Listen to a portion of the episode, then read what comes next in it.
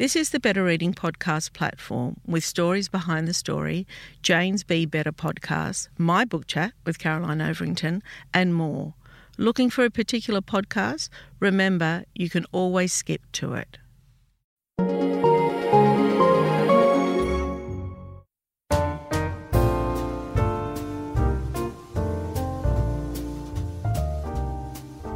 Welcome to the Better Reading Podcast Stories Behind the Story, brought to you by Bolinda Audio. Listen to Bolinda audiobooks anywhere, everywhere. Hi, this is Cheryl Akle for the Better Reading Podcast Stories Behind the Story.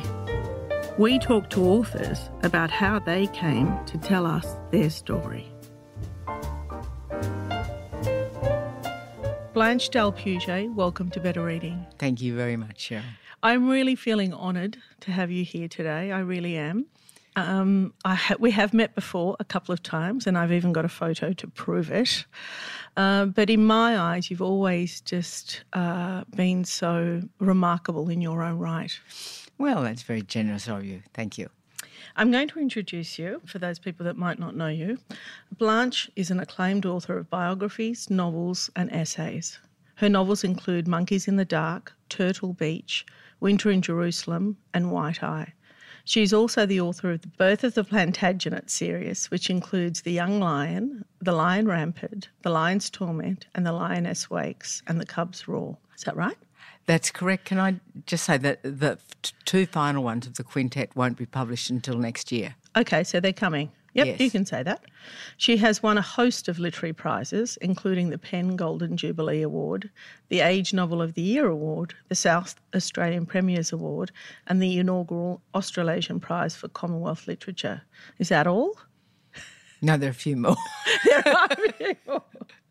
Among writing other works, she is perhaps best known for her work as former Prime Minister Bob Hawke's biographer, having written the best selling 1982 classic Robert J. Hawke, a biography, which won the New South Wales Premier's Award. Blanche continued Bob's story in Hawke, the Prime Minister, in 2010, and to mark the late Prime Minister's extraordinary life and legacy, Blanche combined the two books for the first time in an updated and revised commemorative edition, Bob Hawke, the complete biography, an in depth look at who Bob was, both on and off the political stage. Um, it's just so remarkable. I mean, the book is a brick, um, but it's beautiful. Beautiful. it's a lovely brick. It's a lovely brick. It is so big, but it's beautiful it, in It on so many ways, like the presentation, but also uh, that it's got that uh, chapter ribbons. But the photographs are particularly gorgeous. I mean, he has to be the most recognisable person in this country. Yes, yes, he is. Yes. Would you say that? Uh, uh, yes, and for years he'd he'd he'd ring up to uh, order a pizza or something or other, and and he'd say it's Bob Hawke, and there'd be a slight scream on the other end of the phone. Because also his voice was very distinctive, It was, wasn't it? Yeah. Indeed, yes. Now, um, I want to talk about um, about your life together, like when you first met Bob, and what was that like? I first met him in Jakarta in 1970. I was there with my first husband, and Bob was on his way to uh, Geneva, and the, the flight stopped in Jakarta, and he came to a party that we were at, and um, he and I sat down and, and talked together for a long while. At that party. At that party, yeah, just the two of us talked. I didn't know who the hell he was. I, I thought his name was Robin. Um, Robin called Bob. And uh, the thing that impressed me very much was I, I, I used to, as an embassy wife, I used to take people around the city and uh, many of them wanted to go and see the, the slums, the kampongs. And I said, would you like to go to see the kampongs? He said, certainly not. And I thought, oh, you're a good man. yeah, wow. Uh, so you were there um, with your husband, and Yes. you were living there as ambassadors. Is that right? Oh, he wasn't an ambassador. No, no, he was Oh. lower down the food, food chain than that. right. Yes. Okay. Um, okay. And what what would you say your first impression was? Of Bob, Yeah. Oh, he he was uh, fascinating, enormously energetic, and enormously competitive. He had a um, an injured ankle, and despite that, we went on from that afternoon party into the evening when he played ping pong with a man who played ping pong every single day because he had a ping pong table in his house, and Bob played until he won at two a.m. Although he had an injured ankle. Mm. So, So it was just a, a, degree of competitiveness that I'd never seen. I thought he was nuts. Yeah. And what was he doing at that time? So he would have been part of the He just ACTU? Was He'd just become president of the ACTU, ACTU, yeah. and this was his first trip as president to the International Labour Organisation in Geneva. Right. And how old would he be? Have been around about Uh, he was 40. forty. Yeah, Yes. wow, incredible. Um, tell me about his intellect, and because you know, as we all know, he comes across as your regular, as a regular Australian, and and you know, obviously, there's nothing wrong with that. But there was much more to the man than that, wasn't there? Oh, indeed. He, he, he very, very intelligent and a degree of, um, I won't say clairvoyance, but he, he could sort of see around time, the corner of time. There were instances where. What do you mean? Well, the thing that I, I remember most vividly was s- we were just sitting at the kitchen table one night and he suddenly grabbed his head and he said, "Oh, Something terrible's going to happen. Something terrible. And I said, What? He said, "It- it- It's it, international. It's terrible. It's terrible. And soon after that, there was 9 11. And when it happened, Wow. he, uh, he knew that that's what he'd sort of felt coming. Mm. There were other ex- similar experiences, but that's the most dramatic one. Okay, so you ran into him in Jakarta and you spent some time chatting with him. Tell me um, when it was that you next met him. When when was it really that you had an interest in him and you decided to write his story? How did that come about? Well, the funny thing was, I, I'd become very interested in the trade unions, and I wanted to because I'd written a biography of Sir Richard Kirby, who was the chief judge of conciliation and arbitration, dealt a lot with the unions, and Bob had appeared before him as the union advocate before he became president. And so I wanted to write a biography of the first president of the ACTU, a man who is dead called Albert Monk. But his wife, and so I wrote to his widow, and she wouldn't give me permission. And for the most ridiculous reason, I've got to say, she was actually his second wife and she didn't want anybody to know. And so the book's never been written. He was a most significant Why character. didn't she want them to know? Oh, you know. Oh, the relationship. Yeah, got it. Okay. Yeah. Yeah. Back Yeah. then, back then, people Yeah. were ashamed of all sorts of ridiculous Right. things. Got it. Um, So I was pretty blonde, I guess. I thought, oh, well, I can't write the biography of the first president. Maybe I should try the second one, who was Bob Hawke. Who was Bob Hawke? And so I approached him and said, I'd like to write your biography. And did he remember you? Yes. He did. Yes. Yes. Yes. Okay. Well, that makes things easier, doesn't it? Um, yes. the fact that you'd met before. Okay. Mm.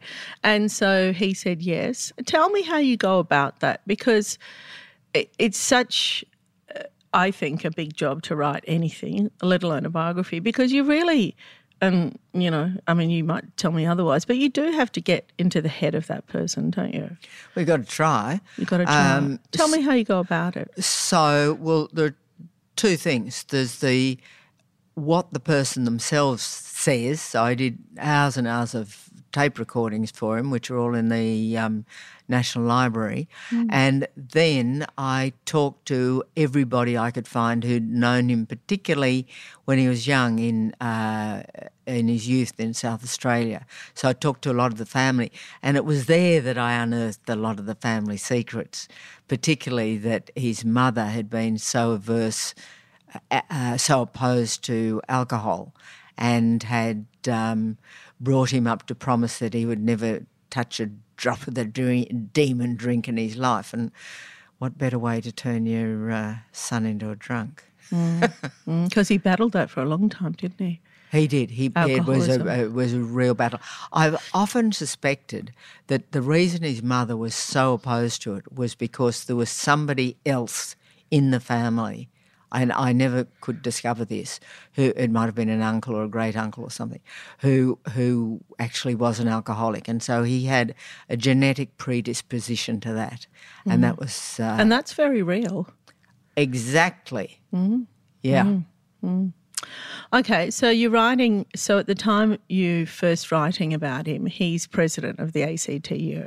Yes. Okay, um, I. I mean, not that anyone's ever going to write my biography, but I often wonder whether our perception of ourselves is the same. Like my perception of myself and who I think I am, is that the same as what people think of you? Did you like when you're writing biographies? Is there a big, is it a big difference between what you get from, say, the subject to what you get from the people around the subject? Uh, yes, there's a there's a huge difference. And Talk to me about that. That's interesting, isn't it? It's that whole thing. We can't see the back of our own heads. Mm. so everybody has. Well, you, people used to have, and I think most men still do have, a very fine opinion of themselves, Mm. which is not necessarily shared by others. Um, you know how man gets a certain haircut at the age of 10 and that's it, they never change it. Well, that's Mm-hmm. because they think they're kind of perfect. Interesting. and did he think that? Of himself? Uh, Mm. yes. Yes. Uh, but I don't think that was uh, such an un, unusual thing. But it was very interesting to, he- to hear more of his flaws than were than he would ever was aware of or would admit to or uh, acknowledge. Um, but I did put them in to the book. Now, this might be, um, what is it, looking through rose coloured glasses, thinking back at the time, and to think, I mean, I, I can't remember when I first became aware of politics, but I did at a very young age, and I've been highly political since. But I wonder. When I think of um, the Hawke days, when I think of the Keating days, well, I, you know, and even John Howard, who, you know, isn't somebody I like to talk about very much. Um, I feel that they had a real, genuine sense of hope for a country. They had hope, they had vision, they could affect change. Did you see that in him early on? Oh, a hundred percent. Yeah. Yes. Um, a, he was an, a natural optimist, and but more than that, he loved people. He loved Australians. He did. He he truly truly did, and he wanted to do. He wanted to better their lives. He wanted to make uh, to uplift them. Um, financially and socially and edu- in, in their educations. So, and he and he did that, and he also loved the countryside itself, and he was an environmentalist before it was uh, fashionable. He he founded Landcare in 1989. Which was uh, which and with the ambition of planting a billion trees, and, the press laughed at that.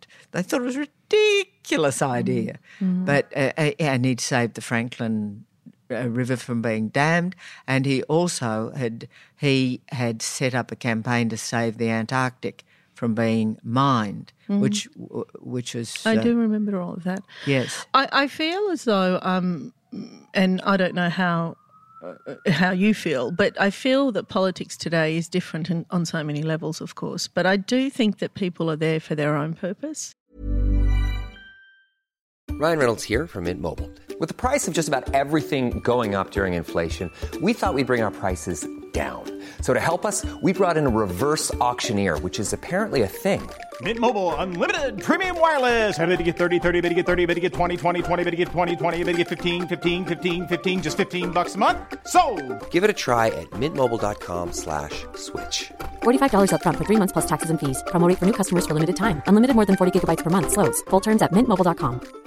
I'm Sandra, and I'm just the professional your small business was looking for. But you didn't hire me because you didn't use LinkedIn jobs. LinkedIn has professionals you can't find anywhere else, including those who aren't actively looking for a new job but might be open to the perfect role, like me. In a given month, over 70% of LinkedIn users don't visit other leading job sites. So if you're not looking on LinkedIn, you'll miss out on great candidates like Sandra. Start hiring professionals like a professional. Post your free job on linkedin.com/people today. And- vers- versus, you know, um, what it was back then. Because I, I feel with Bob Hawke particularly, he was really representing the people. Yes, you, you're quite right. Uh, we have seen a terrible deterioration in the quality of our politicians across the board, and uh, that also is throughout the democracies, which is really scary.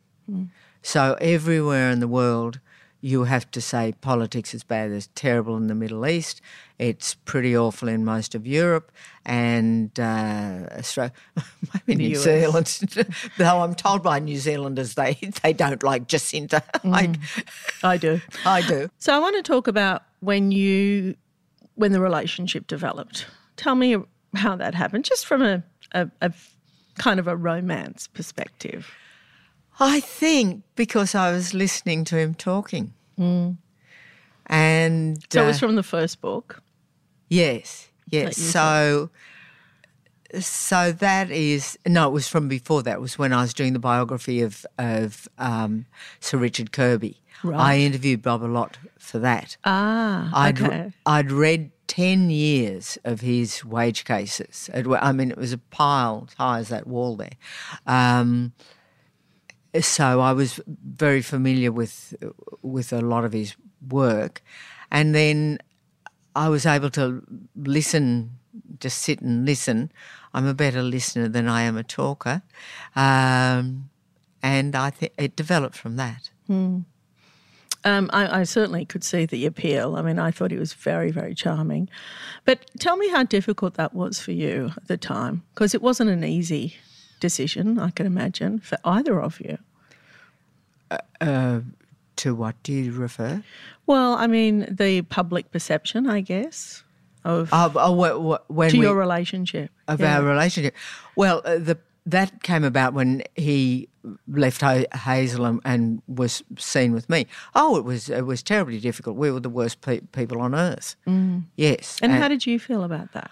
Uh, it was a shock, actually. I hadn't realised the um, level of rancour, and I'd been very naive in uh, not thinking about how this would affect the public, that they would see it in very personal terms, um, that they'd be frightened fear is part of the human condition, and that this would be frightening. They'd think, well, if if that can happen to me, it can happen to him or her. It can happen to me, and therefore I'll hate them. Um, and so you were by then, I mean, you know, and even before then, I guess, you were a professional in your own right. Um, Yes. You know, you had been writing for some years. Um, was there anything that you had to compromise on to be the partner of a man like Bob Hawke? Well, sure. I, initially, I had to give up writing, but I must Why? say, well, because look, we we were travelling all the time. We were setting up a, a business together in Asia. We- We went overseas every six weeks, um, but also. I had more or less written myself out by then. Um, my final novel White Eye, I think I didn't have another novel in me at the time. So it was time to stop writing and do something else. And um, the something else turned out to be wonderful. It was constant travelling, it was uh, uh, uh, very exciting, stimulating. I met all sorts of people and situations that I could never have done had I remained a, a writer. It, it just took me into a whole new world. And so, how long were you together? Well, just uh, uh, 25 years. It's a long time. Yes. Yeah. Um, and so over those years, you, so obviously things settled down at some point and you decided to come back to writing. Yes, that's right. Uh, the business was was going fine. the house was going fine, everything had sort of calmed down, and then I was invited to do uh, just a little 10,000 word essay by Melbourne University Press. And I thought, oh, On Bob. no, no, No. on whatever I liked. Oh, okay. Yeah. Um, and I thought, yes, I could manage that. Mm-hmm. And of course, I the virus was still there in my system. As soon as I'd written ten thousand words, I I found that I was yearning to write again. and so, what was it like to live with a character like Bob Hawke? Tell me about that. He was an extraordinarily indulgent and lovely husband. Totally useless around the house. He, d- I don't think he knew where the laundry was. Um, he, he he couldn't cook an egg. Um, he could make a cup of tea. That was it. Oh, well, that's important. He couldn't make coffee. Yeah. I guess it was of that generation, wasn't it?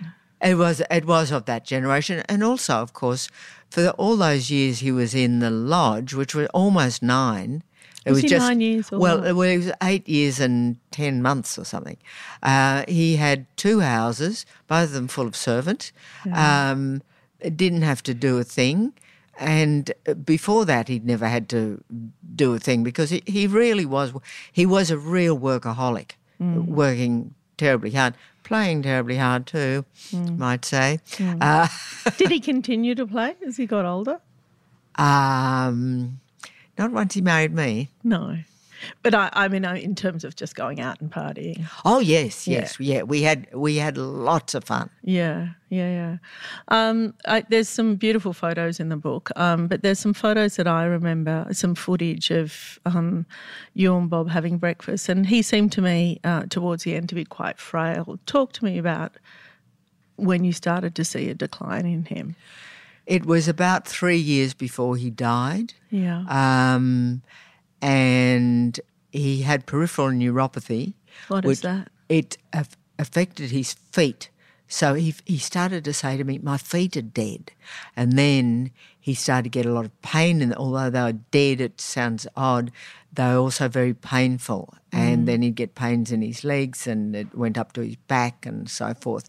We tried to fix it, had cortisone injections and made it worse, uh, which was the, the doctor actually came to me and apologised.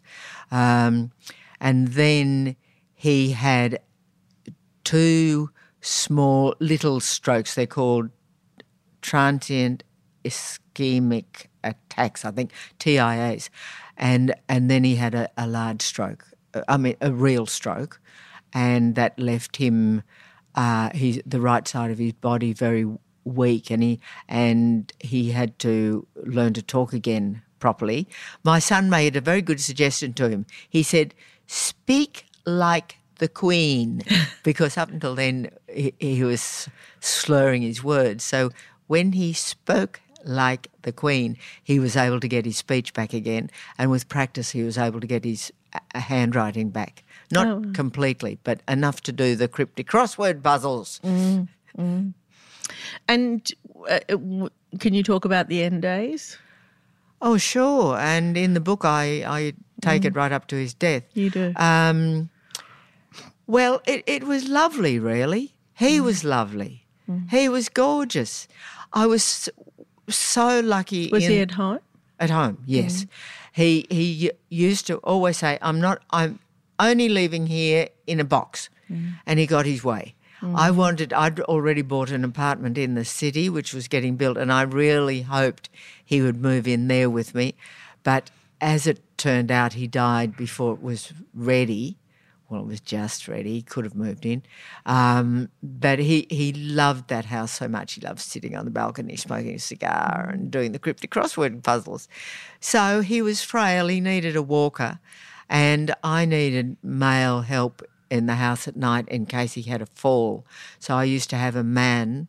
a- a- I had a ro- whole roster of men who used to sleep in the bedroom next to him uh, and would be ready to leap out of bed. They had a baby monitor. The poor things, they'd get no sleep. I'd only keep them for three days at a time uh, because they'd be uh, thinking, oh, he's not breathing. Oh, maybe he's dead.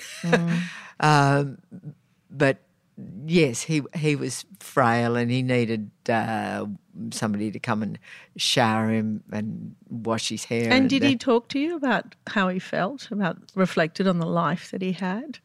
Yes, he said. He, he said, "I've done a wonderful. I've had a wonderful life. I've done everything I ever wanted to and more, and I now want to go." And he really, really seriously wanted to go because he could. There was nothing more he could contribute. He he'd um, his body wasn't strong enough. And how's it been for you? Well, again, I've been lucky in that I was. I've been so busy. I didn't, uh, leading up to his death, uh, and then from death onwards, I had to pack, pack up that hu- large house full of twenty five years of stuff. Um, I had I ended up giving away lots and lots of things to charity, including I thought it was two thousand books, but I think it was actually about five thousand books. Because he Um, was a great reader. Yes, as was I. Um, and I, I gave all his clothes to charity and so forth. But on, on top of that, there were then all the other things that it was would have been wrong to give to charity, or there weren't appropriate charities to which to give them, and which I thought were much better auctioned, so that people who always, always had wanted a little slice of Bob could buy a memento. And that's what happened. And where did you have that auction? Uh, the auction was held in in um, Paddington, Oh, right. In Uh, but it was online. Yes. Uh, there were there was an open weekend, and people came and looked at stuff, and then it was up on the internet, and they could bid on either go to the auction and bid or bid online. And did you often, um, as he as time went on, did he? I mean, of course, he had an opinion about what was happening in the world. Um, did was he cranky about it? Was he cranky about the way Australian politics was going? How He wasn't cranky; he was sad. he was sad. Yeah. Yeah, of course, he, he he thought it was. Did people come down. to him for advice? Oh yes, yes. Yeah. Politicians used to come to him right up until the end, asking his advice on things. Mm. Yeah, it's really, really missed. Um, Blanche, I can't thank you enough for coming in to speak with us today. Uh, it's it's a fabulous, comprehensive um, biography. It's called the Complete Biography, Bob Hawke. Blanche, thank you so much. Thank you, Cheryl.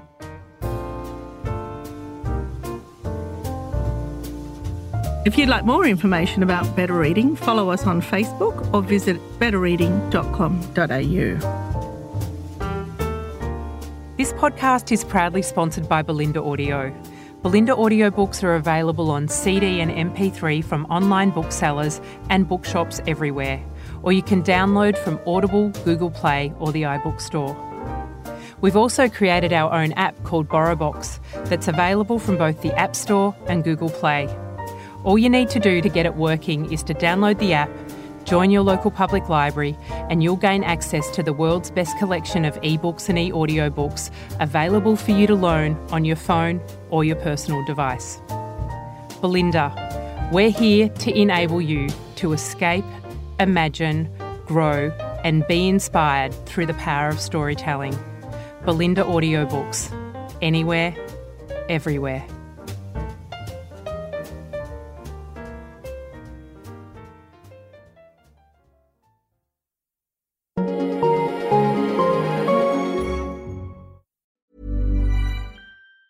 Hi, I'm Daniel, founder of Pretty Litter. Did you know cats tend to hide symptoms of sickness and pain? I learned this the hard way after losing my cat, Gingy. So I created Pretty Litter, a health monitoring litter that helps detect early signs of illness by changing colors, saving you money and potentially your cat's life. Pretty Litter is veterinarian developed, and it's the easiest way to keep tabs on your fur baby's health right at home. Go to prettylitter.com and use code ACAST for 20% off your first order and a free cat toy. Terms and conditions apply. See site for details. Hey, it's Paige DeSorbo from Giggly Squad. High quality fashion without the price tag. Say hello to Quince. I'm snagging high-end essentials like cozy cashmere sweaters, sleek leather jackets, fine jewelry, and so much more. With Quince being 50 to 80% less than similar brands. And they partner with factories that prioritize safe, ethical, and responsible manufacturing. I love that. Luxury quality within reach. Go to quince.com slash style to get free shipping and 365 day returns on your next order. Quince.com slash style. Even when we're on a budget, we still deserve nice things. Quince is a place to scoop up stunning high end goods for 50 to 80% less than similar brands. They have buttery soft cashmere sweaters starting at $50, luxurious Italian leather bags, and so much more. Plus, Quince only works with factories that use safe, ethical, and responsible manufacturing. Get the high-end goods you'll love without the high price tag with Quince. Go to quince.com/style for free shipping and 365-day returns. If you enjoyed this podcast, leave us a review and check out the other podcasts on the Better Reading Network.